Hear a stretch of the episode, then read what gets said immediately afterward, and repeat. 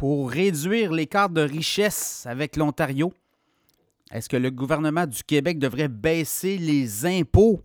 Grande question et euh, c'est un, mandat que le gouvernement du Québec, le ministère des Finances, avait donné à des experts et euh, la conclusion de ce rapport-là, ben oui, le Québec devra baisser les impôts des particuliers et des entreprises et mettre fin à l'aide publique aux compagnies peu performantes. Et voilà l'issue possible et euh, comment le gouvernement va réagir à ce rapport déposé par des experts quand même assez, euh, bien cotés là, au niveau économique? Pierre Fortin, euh, économiste à l'UCAM, Luc Godbout, Université de Sherbrooke, Jimmy Jean, Mouvement des Jardins, Stéphane Marion, Banque nationale, donc des économistes quand même assez top gun, comme on dit. Et eux, ce qu'ils regardent aller, c'est l'écart de richesse entre le Québec, l'Ontario et également avec les États-Unis. Et clairement, il y a beaucoup de travail à faire, beaucoup de pain sur la planche. Leur recommandation, justement, de baisser les impôts des Québécois, mais d'augmenter la TVQ en conséquence.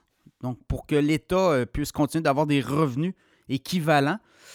Le gouvernement a déjà rejeté cette euh, proposition de monter la TVQ. Évidemment, euh, tout ça sera révisé.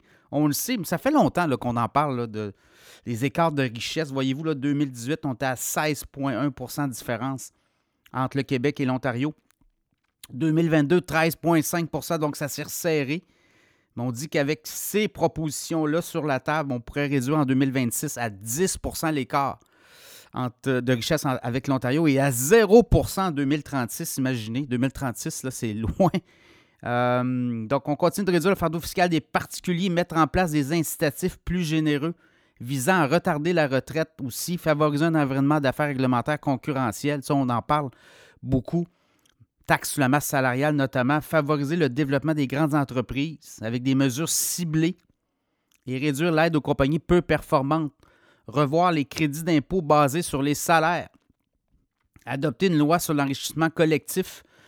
Revoir les crédits d'impôt basés sur le salaire. On l'a dit, donc euh, c'est un peu ça. Les position maintenant. La durée de semaine des travailleurs au Québec, beaucoup moins qu'en Ontario, aux États-Unis. Hein. on travaille beaucoup moins, 31,8 heures. Au Québec, 32,7 heures dans le reste du Canada et aux États-Unis, 34,5 heures. D'ailleurs, l'écart avec les Américains est en train de s'accélérer. Euh, inversement, les Américains travaillent davantage que les Québécois et les Canadiens et ont une meilleure productivité. Et ça se traduit par des salaires beaucoup plus élevés, des revenus beaucoup plus élevés.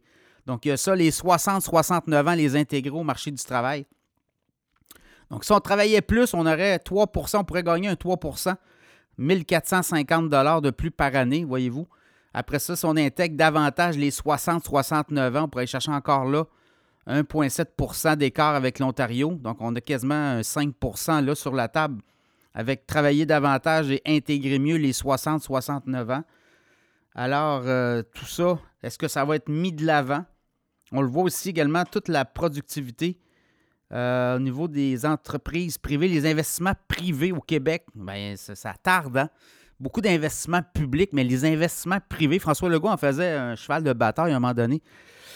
Durant la campagne euh, électorale de son premier mandat, le 2018, il disait qu'elle allait avoir un compteur d'investissement privé, mais le compteur, on ne l'a pas vu parce qu'il n'y en a pas beaucoup d'investissements privés. On se fait, on damer le pion par d'autres provinces et les entreprises vont ailleurs. Alors, euh, il y a ça aussi dans l'équation. Donc, ça sera à suivre. Chose certaine, le rapport est assez clair. Les Québécois paient trop d'impôts, paient trop de taxes. Et ce fardeau fiscal-là ben, vient freiner, si on veut. Parce que les gens ont intérêt aussi à travailler davantage quand on sait qu'on va être imposé donc ça, ça pourrait être une autre, euh, euh, mesure à adopter, notamment les gens qui veulent euh, continuer à travailler une fois la retraite. Une fois la retraite, on pourrait quand même leur donner un break sur un montant, peut-être les 15 ou les 20 000 premiers dollars remportés ou gagnés ne pourraient ne pas être imposés justement pour permettre, et de toute façon, cet argent-là va être dépensé dans l'économie.